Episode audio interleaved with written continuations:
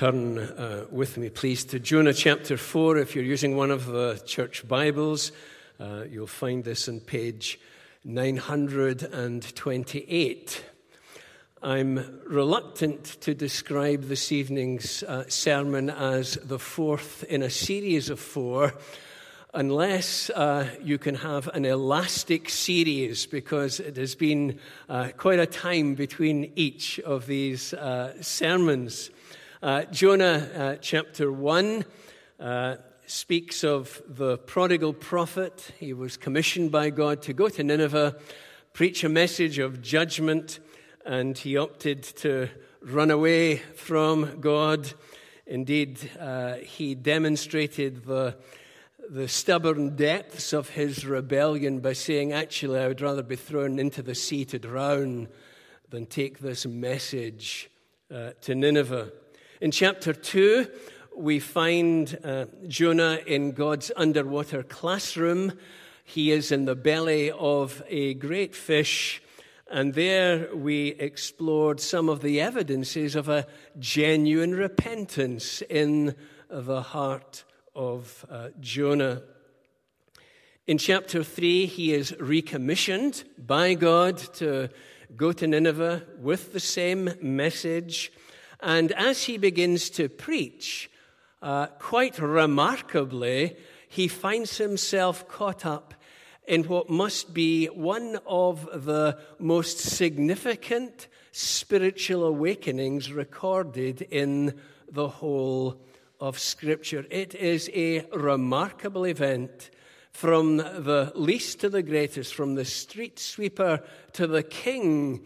There is a response to the preaching of the prophet, uh, and it is simply mind blowing as God enters into that situation. This brings us up to uh, chapter 4, and I must confess, after we uh, preached in chapter 2, a number of folks here said, We don't understand chapter 4 in the light of what you said if Jonah really repented, if, if there was such a spiritual transformation in the man, how come we've got chapter 4?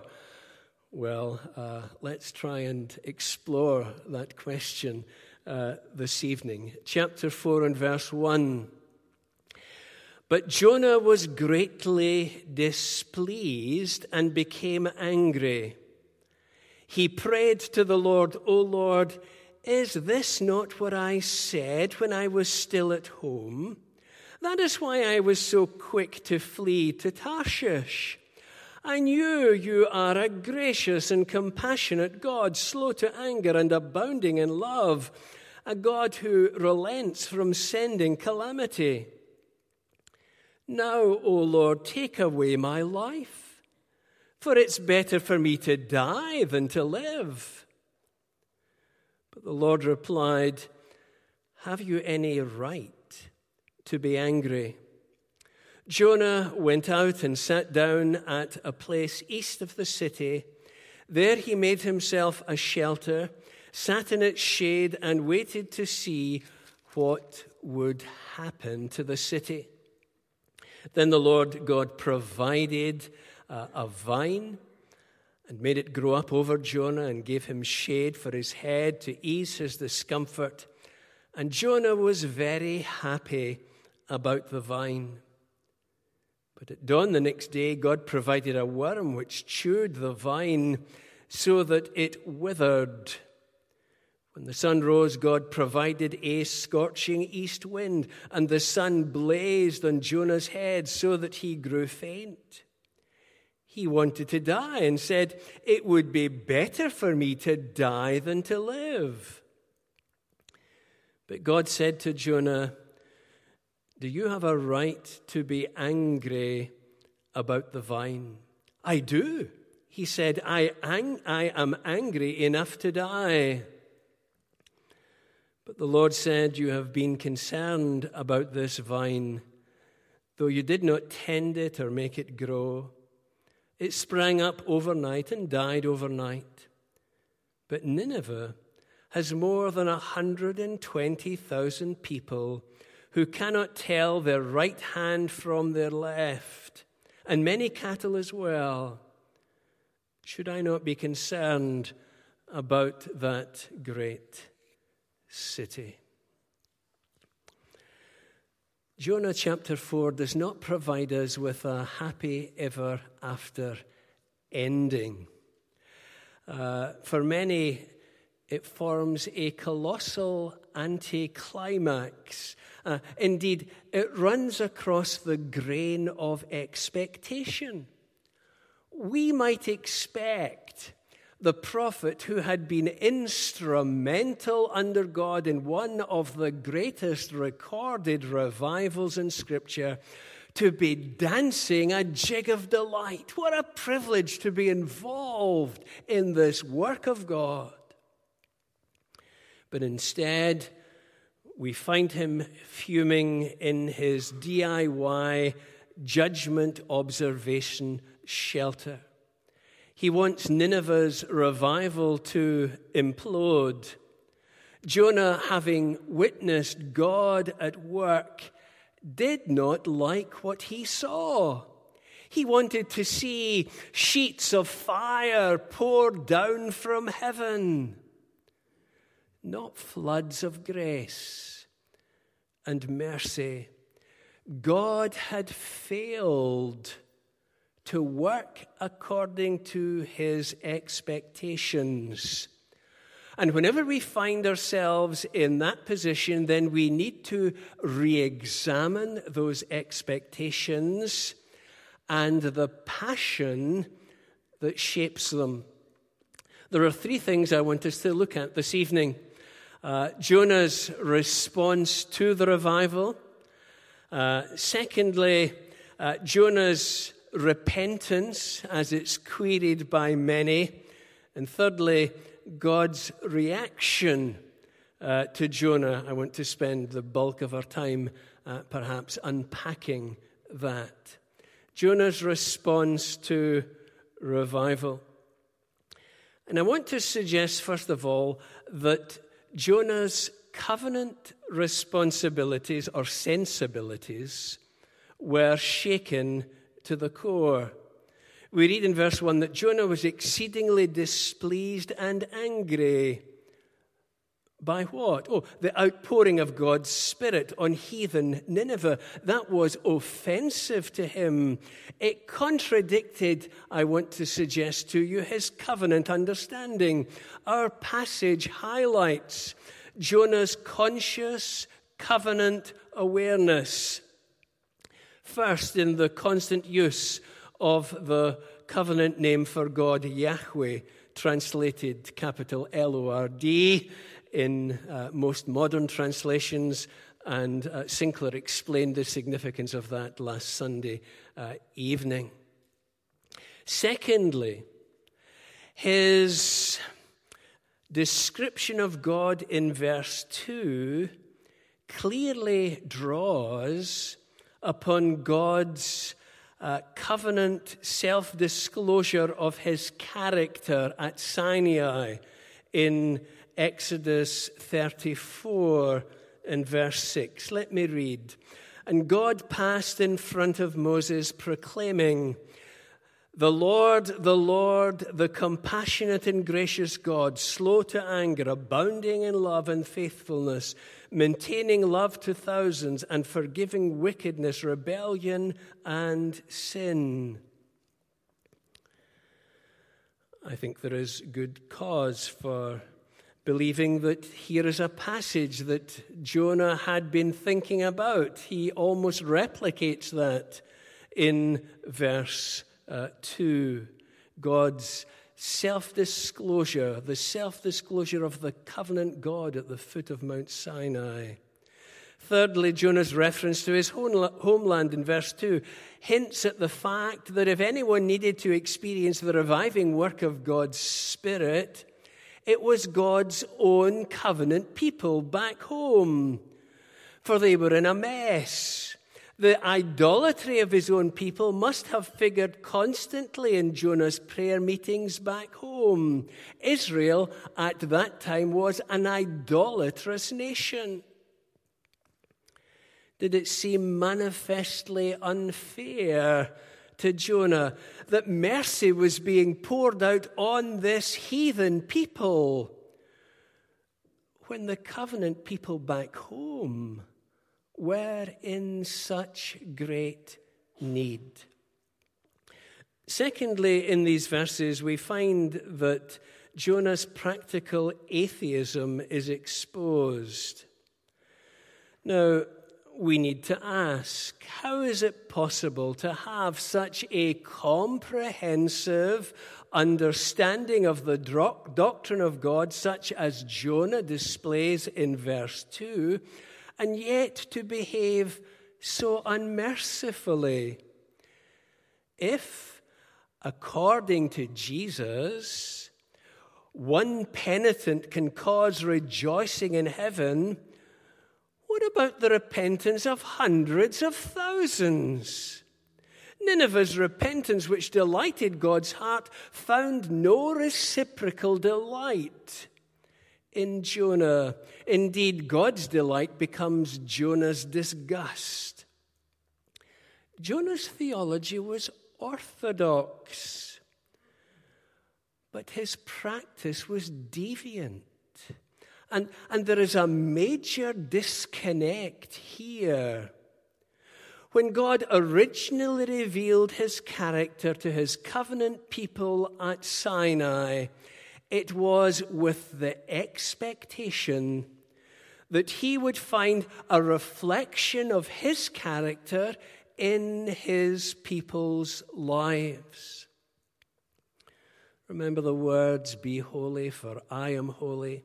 This is what I am like. This is what I want you to be like. Jesus shared, you will remember, that expectation with his followers in Luke 7 and 26. Be merciful, he says, just as your heavenly Father is merciful. In other words, mirror reflect the character of God and so demonstrate by your behavior that you are God's child. But there is no reflection of mercy in Jonah's heart. In the core of his being, he is blazing mad. The point is, a practical atheist can score full marks in the doctrine of God exam and yet fail miserably in practice. He can recite the creed, he can answer all of the questions in the catechism. But it's not knowing facts about God. It's not even believing certain facts about God that's important but allowing those facts to transform the innermost fabric of our lives. That's not happening here with Jonah. Thirdly, I want you to notice that Jonah moves from the center to the periphery of God's work. Verse 5. Without a moment's hesitation, Jonah left his God appointed post where he could have been, think on this, where he could have been discipling new believers, and instead withdrew to the outskirts of the city. These vulnerable new converts had no access to God's word. They had no oral tradition on which to draw. They had no mature believers to instruct them in their newfound faith. By way of contrast, think of what happened after Pentecost, the Pentecost revival. And despite the attendant dangers, the apostles remained in Jerusalem to instruct those who had come to faith. In Acts 2 and 42, we read that they, that is, the crowd who had responded to the gospel, devoted themselves to the apostles' teaching and to fellowship and to the breaking of bread and to prayer. Along with the apostles, they were part of uh, this new community, God breathed, made alive community. What did Jonah do? Well, he withdrew his service. He opted to become a mere spectator in his judgment observation post. Today, the people of God in some situations continue to move from the center to the periphery of God's work when it fails to meet with their expectations. Some even perversely wish that the work of God would fail. They would rather see it fail than track along their planned course for God to work. And you might think that could never happen. Let me tell you, I have witnessed that happen on a number of occasions where the people of God have, in essence, said, We would like to see this work fail because it's not developing according to the way we think God should work. Well, then, uh, what are we going to do with Jonah? Let's, let's return to the question uh, I mentioned earlier, where Jonah's repentance in chapter 2 was queried, uh, wasn't a real uh, work of grace in his heart. Uh, people say it's the same old Jonah, is it not, that we saw in chapter 1? No spiritual transformation could have taken place. Uh, nothing significant happened in the belly of that great fish, really. Uh, that's a very dangerous conclusion to draw, and it does, I think, merit brief comment before we move on. First of all, it wrongly assumes that a crisis experience guarantees a lasting victory over sin. You see, there are those who would argue if Jonah's repentance in the belly of the great fish was genuine, then surely he could say, and could argue, and should argue, I am quite safe. After that profound spiritual experience, there is no chance of me ever letting God down again. Never happen. Occasionally, that kind of teaching surfaces, claiming all the Christian needs is a one off crisis experience of full surrender or whatever. To advance him or her to some higher spiritual plane where they are free from the temptation to sin. And, and that can be very appealing, not least to very young Christians. But it contradicts the teaching of Jesus. If anyone would come after me, he must deny himself and take up his cross daily and come after me. Jonah's dramatic spiritual experience in chapter 2 did not render him immune from future failure. And his failure can be our failure if we don't learn to battle with sin and with self on a daily basis. Don't think that you can relax because of some past glorious experience of God. I don't care how glorious. You can't relax because of that. Secondly, to question the genuineness of Jonah's repentance in chapter 2 fails, I believe, to grasp the depths of the depravity of the human heart.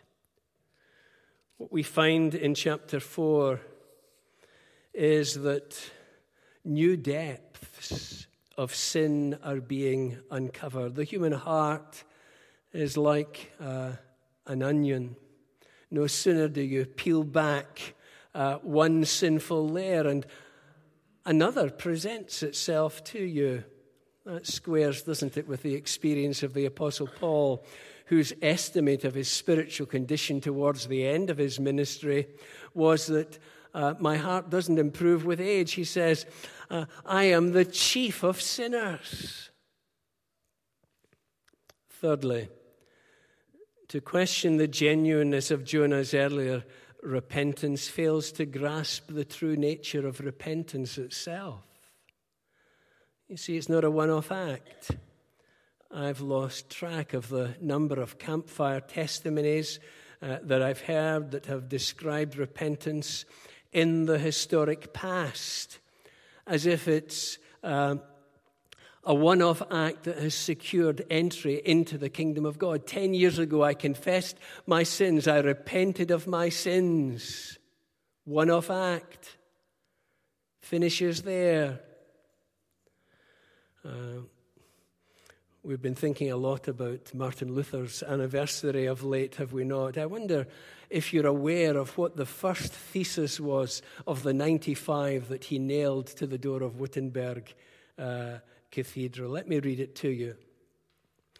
When our Lord and Master Jesus Christ said, Repent, he willed the entire life of believers to be one of repentance.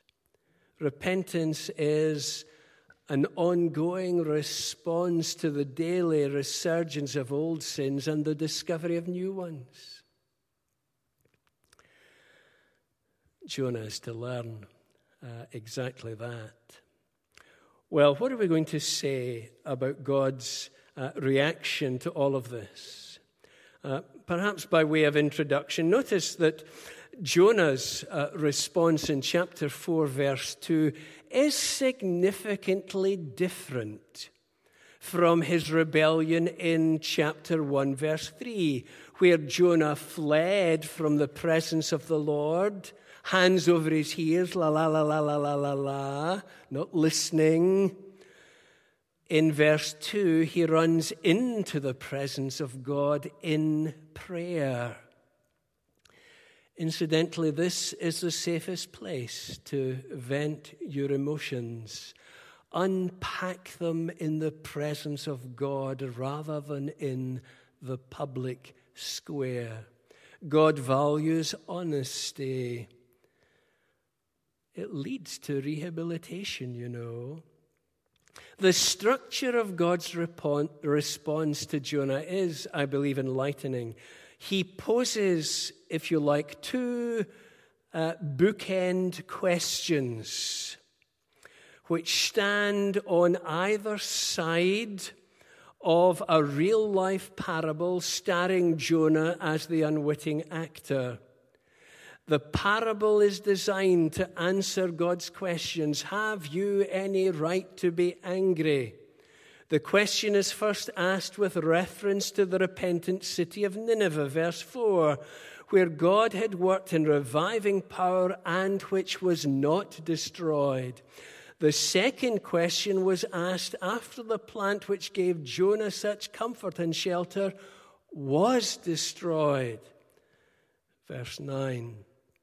Let's set the scene the DIY observation post from where Jonah still hoped to view the destruction of Nineveh had no air conditioning. Now, you need to live in the Middle East to grasp the torment which desert heat can cause. Desert heat. And in addition, the strong wind, hot wind that God sent. During our time in Iran, dozens of inhabitants of the city of Abadan died of heat exhaustion. Now, in Scotland, we can't possibly imagine that, can we? But dozens died of heat exhaustion. Well, God provided a quick growing plant to shelter Jonah. And he became very attached to this plant. That's obvious from the text. Whether he talked to it or not, we're not sure. It was certainly a source of great comfort and happiness. Verse 6. Here's something that's actually made Jonah happy it's a plant. Jonah awoke the next day to discover the plant destroyed, its roots eaten by God's worm. How could God allow the destruction of his pet comfort, the object of his love? Jonah's happiness withered in the vine, excuse the pun, uh, to be replaced by fury. And when God questioned Jonah about his anger, his reply echoes that of verse 3. He says, I'm angry enough to die. I want to die. That's how passionate he felt about having his precious plant taken from him. Well, the plant parable becomes a passion litmus test. And there are three things here worthy of note. First of all, Jonah's passion is misplaced. The parable highlights a plants versus people scenario. Jonah and contemporary eco warriors at SaveTheDesertPlants.com share a misplaced priority. They passionately want to protect one particular species while maintaining a total disregard for others. I read some time ago of an eco warrior whose mission was to save lab rats. But she also wanted to abort her unborn child. Now, the inconsistency there is, is just unbelievable, but true. Now, the 120,000 figure mentioned in verse 11 could refer to young children who don't know their right hand from their left. If so, then a total similar, I suppose, to the whole population of Glasgow is in view. How could Jonah become enraged when his little pet plant was destroyed and yet remain strangely unmoved at the prospect of the destruction of a vast city? God could well ask if you're angry enough to die because your pet plant is dead, should you not be prepared to live? for the people in Nineveh who actually need you. Secondly, Jonah's passion is distorted. Look at what God says in verse 10 You didn't tend the plant nor make it grow.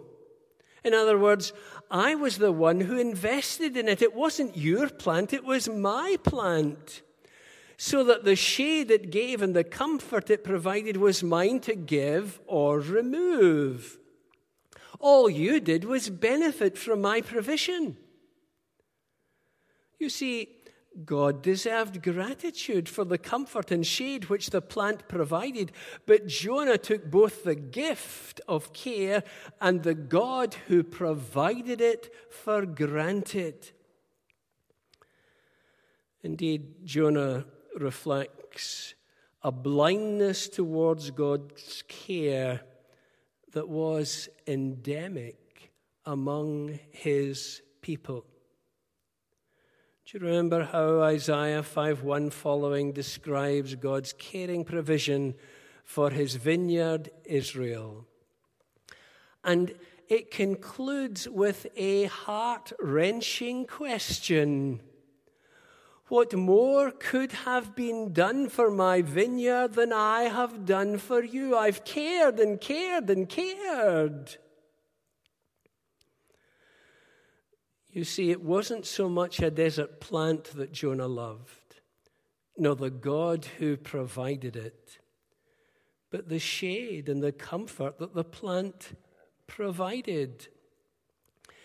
Place Jonah's passion under a microscope and see a man who is now totally self centered and self absorbed. Where's my shade? Where's my shade?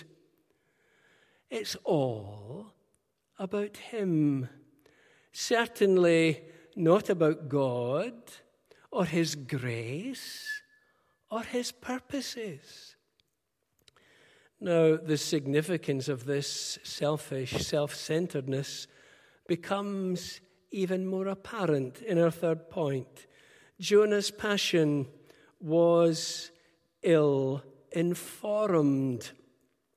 Did Jonah think that by becoming an instrument in the spiritual awakening of a foreign power, that he was stepping beyond the boundary of God's covenant? A view that would certainly reflect the closed shop mentality of Israel. But you see, God's covenant people should have been showcasing God's glory and drawing the nations Godward. Instead, they drew up the drawbridge on those they considered to be their religious inferiors. Now, given that background of cultural and theological conditioning, how might Jonah be greeted on his return to Israel? Where have you been, Jonah? Oh, I was doing a bit of uh, preaching in Nineveh. And, and how did that go? Oh, tens of thousands of people repented of their sin and began to worship the true and the living God. Can you imagine Jonah uh, replaying that scenario over and over and over in his mind? He'd be branded an enemy sympathizer, a traitor of the covenant. God's blessing is for God's people. Think just for a moment of the rough time given to Peter when the early church heard he'd preach the gospel in a Gentile home. Oh, Peter, how could you? The Jewish church was incandescent until they received a fuller explanation of all that had been going on. Now, this begs the question was Jonah more concerned about his reputation as being perceived as the prophet who crossed the covenant picket line than with one who had been involved in the substantive outpouring of the mercy of God upon the lost. Israel's view, and by default, Jonah's view of the covenant, made the awakening in Nineveh a profoundly unsettling affair. But the amazing irony here is that Jonah did not betray the covenant. Indeed, he fulfilled the covenant purpose of God. God's plan of salvation was never intended to stop at the boundaries of Israel when God established his covenant with Abraham in Genesis 12 and 3, he said, Through you shall all the nations, all the nations of the earth be blessed. So far from being a religious deviant, Jonah had fulfilled God's covenant mandate. This book shatters the religious closed shop mentality that prevailed, and it demonstrates that God will have mercy on whom he will have mercy. Any passion that seeks to narrow the wideness of God's mercy or displace the universal offer of the gospel is misplaced, distorted, and ill informed. At a meeting of Baptist churchmen held in the late 1700s, William Carey, a newly ordained minister, began to argue passionately in favor of overseas mission. And he was abruptly interrupted by an older minister who said, Young man, Sit down. You are an enthusiast. When God pleases to convert the heathen, he'll do it without consulting you or me. More than 2,000 years after Jonah, that old minister was raising the same drawbridge to hinder God's mandate to reach the lost. He was a man with a misplaced passion. Is our passion misplaced? Let me ask, what are you and I really, really passionate about? Family, career, music, film, cars, golf, gardening, crafts, or hobbies, the list goes on. Would you go to London to see an art exhibition, but not cross the road to speak to someone about Jesus? When, when we walk through the streets of Dundee, what do we see? Is it a, a, growing ethnic diversity, an uneven distribution of wealth, a variety of health problems, a range of fashion? Or do we see people who are genuinely in need of Christ? Does the Spirit of Christ, who wept over Jerusalem, constrain us to mirror his concern? Or do we raise the drawbridge on certain people, certain places? Let me ask how committed are we to the work in Charleston? Are they not people for whom Christ died? Let me ask would we pray for members of ISIS? You know, it's reckoned that there are something in the region of 30 to 60,000 still in Iraq. Would we pray for their conversion? Or are they beyond the pale? Carey's passion wasn't quenched by fear of ridicule. Indeed, before setting out as a missionary to India, he taught a geography uh, class, a little group of children. He taught them a number of things, but uh, he had a geography class in his cobbler shop. And he would point to large areas of his leather globe. And with tears in his eyes, he would say, And they're lost, and they're lost and they are lost. I wonder, does this book challenge us to review our passion, to dismantle our prejudice, to bury our reputation, to step out of our comfort zone and empowered by God's Spirit, only that, empowered by God's Spirit, seek after the lost. Let's pray.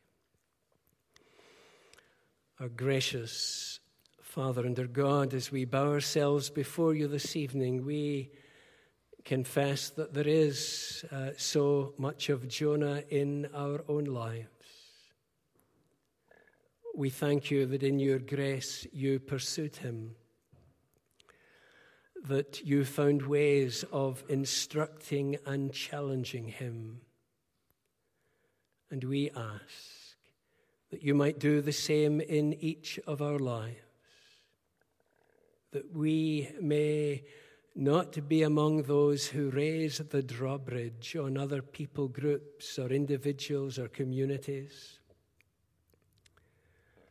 but rather see the singular privilege that is ours to share the gospel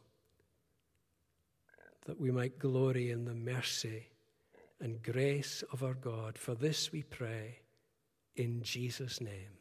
Amen. Now we're going to sing the hymn, There's a Wideness in God's Mercy, like the wideness of the sea.